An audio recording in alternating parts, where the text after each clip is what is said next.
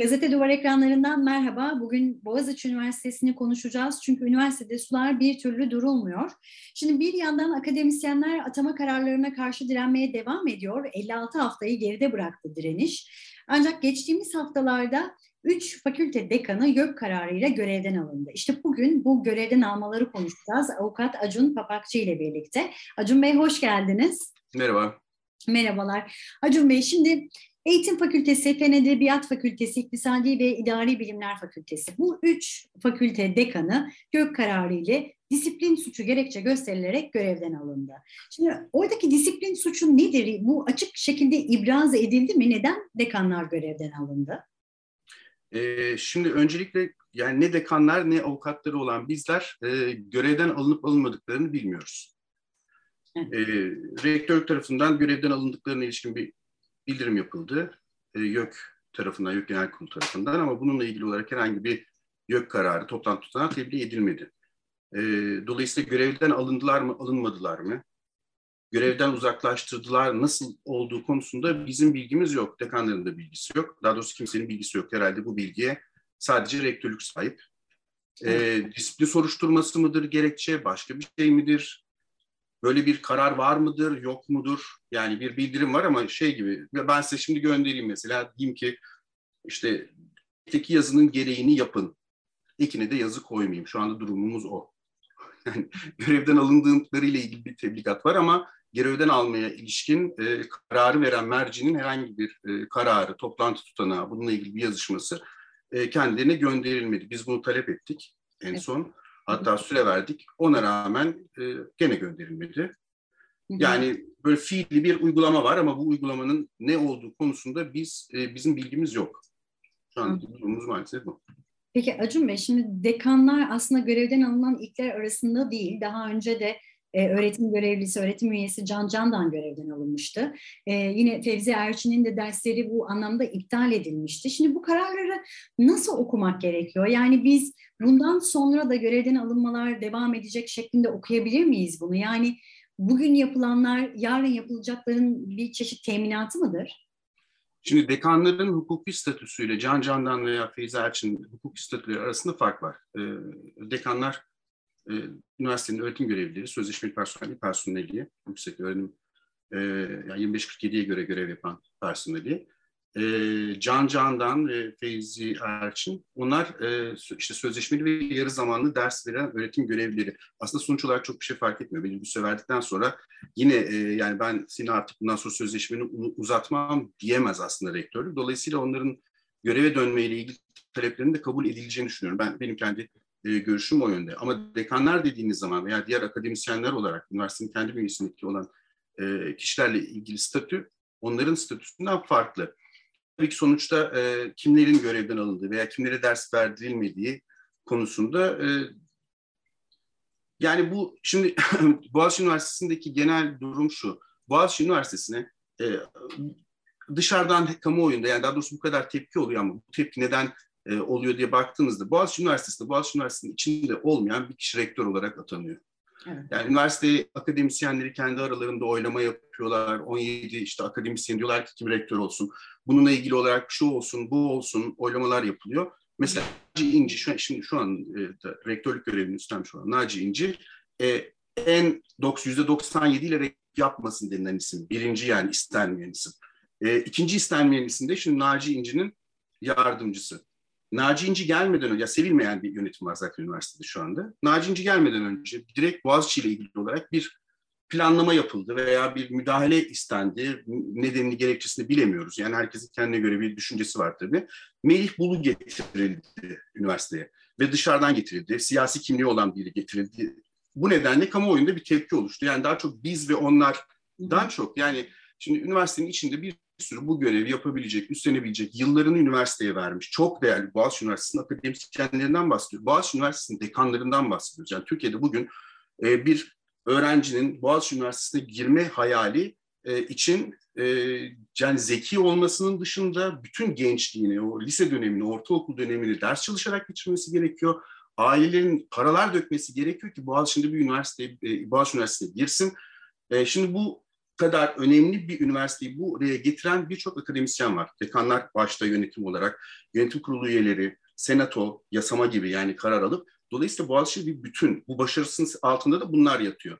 Şimdi siz bunun tepesine birini getirdiğiniz zaman bu getiren kişinin bu işleyişe bir şekilde uyabiliyor olması gerekiyor. Yani biz, siz onların dışında gerçekten o görevi layıkıyla yapabilecek bir kişinin oraya gelmesi gerekiyor. E, Melih Bulu da bu kişi değil. Yani Melih Bulu'ya baktığınız zaman birçok nedenle değil. Yani sırf hani işte siyasi olarak şöyle bugüne kadar bir sürü üniversiteye Cumhurbaşkanı atanıyor. Atamaması mı lazım? Tabii ki atamaması lazım. Yani sonuçta akademik özgürlük diyorsunuz. Şimdi kendi rektörünü seçemeyen bir üniversitede nasıl bir akademik özgürlükten bahsedebilir? Bahsedilemez. Ama bugüne kadar bütün üniversiteleri bu şekilde atanıyor.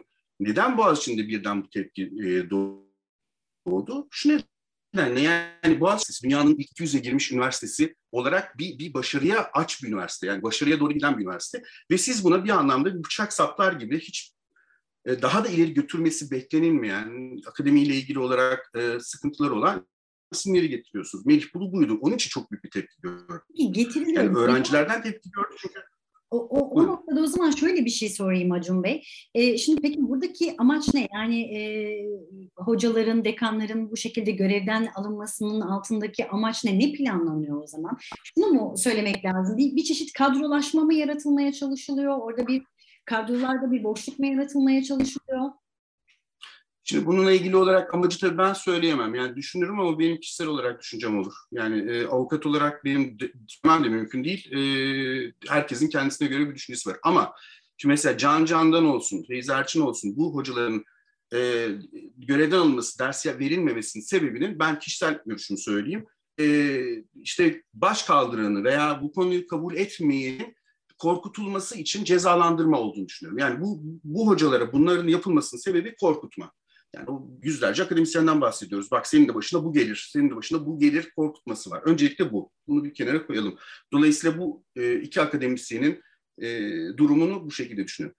Dekanlarla ilgili olarak yani e, biz bizim gördüğümüz, benim düşündüğüm dekanlar üniversitenin aktif işleyişinde rol alan söz sahibi insanlar. Yani sırf dekan fakültede yönetmiyorlar. Aynı zamanda üniversitenin yasama organı olan senatoda yani üniversitenin ne, nasıl şekilde yönetileceğine ilişkin e, şeyleri belirliyorlar, ana hatlarını belirliyorlar üniversite yönetiminin. Ve bu kişiler aynı zamanda yine üniversite yönetim kurulunun doğal üyeleri. Yani alınan kararları da aynı zamanda uygulayıcı e, rektörle birlikte üniversiteyi yönetiyorlar. Yani rektör başına yönetemiyor. Rektör rektörlük görevinde ama üniversiteyi yöneten üniversite yönetim kurulu. Şimdi dekanlar bu iki kurulun üyesi. Siz bu dekanları eğer veya dekan mesela bir tane açıkta olan bir fakülte var. Onun dekanı atanmıyor. Şimdi e, yönetim kurulunda ve senatoda karar alamadığınız sürece üniversitede bazı şeyleri yapamazsınız. Yani kendi kafanıza göre karar alamazsınız. Amaç benim gördüğüm veya düşündüğüm kadarıyla bu senato ve e, daha işte senato olsun, yönetim kurulu olsun buradaki çoğunluğu sağlayıp bir kararlar alınması. Nedir bu kararlar? Örneğin işte kadrolaşma dediğimiz yani kim gelecek, nereye gelecek, hangi görevi üstlenecek, e, kimler öğrenci olarak alınacak, hangi yüksek lisans programları açılacak, işte bunların hepsini belirleyen kurullar bunlar. E şimdi siz bunlara müdahale ettiğiniz zaman üç tane dekanın alınması demek şu demek. Senatoda üç tane oyu, üç tane kişiyi e, üç oyu değiştirdiniz demek. Yani eksi üçten artı üçü çıkarttınız. Şimdi yeni atama yapılırsa eğer. Dolayısıyla dekanların alınması tamamen bu kurullara yönelik olduğunu düşünüyorum. Yani senato ve yönetim kurulunun daki çoğunluğu sağlamak için olduğunu düşünüyorum. Peki şimdi sizin de bahsettiğiniz gibi e, Boğaziçi Üniversitesi Türkiye'nin belki de en prestijli üniversitelerinden bir tanesi. Bu şekilde hırpalanmaması adına bu prestijli üniversitenin Naci İnci ile hiçbir diyalog e, aşamasına gelindi mi ya da bir e, ortak bir paydada buluşmak için bir adım atıldı mı ya da atılabilir mi bundan sonra? Şimdi dediğim gibi benim görevim e, işte dekanların yani müvekkillerimi temsil etmek. İşte e, senato üyelerinin senato ile ilgili olan pro, problemleriyle ilgili, yönetim kurulunda yönetim kurulundaki problemlerle ilgili. Ama bu kişiler yani gerek yönetim kurulu üyeleri olsun, gerek senato olsun, gerek dekanlar olsun bunlar bir e, akademik teşkilatın içinde görev almış, aktif görev alan kişiler. Dolayısıyla her gün neredeyse ilişki içindeler.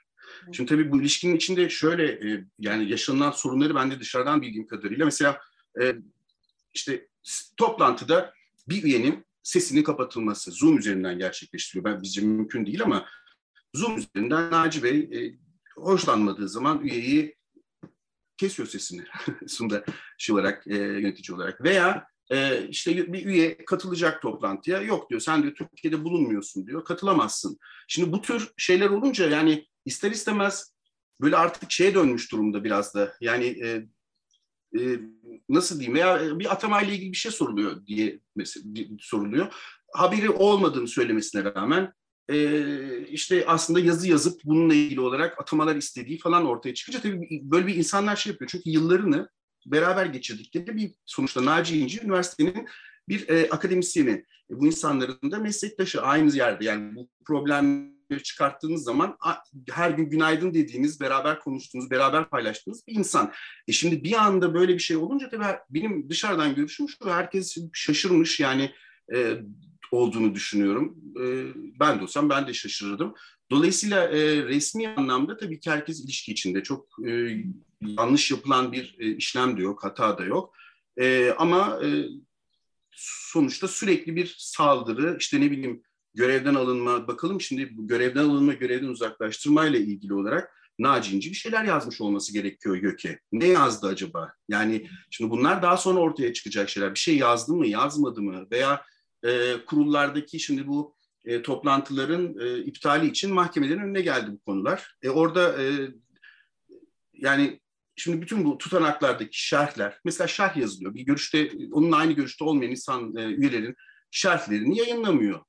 Evet. Diğer üyelere gönderilmiyor gibi demokratik olmadığını düşündüğümüz uygulamalar var şu anda. Ve bununla ilgili de tabii herkes e, hukuki adım atıyor. E, Dolayısıyla bu kararlarla zaten ortaya çıkacak. Bu e, tam olarak yapılmak istenen de birazcık daha belirgin hale gelecek diye düşünüyorum.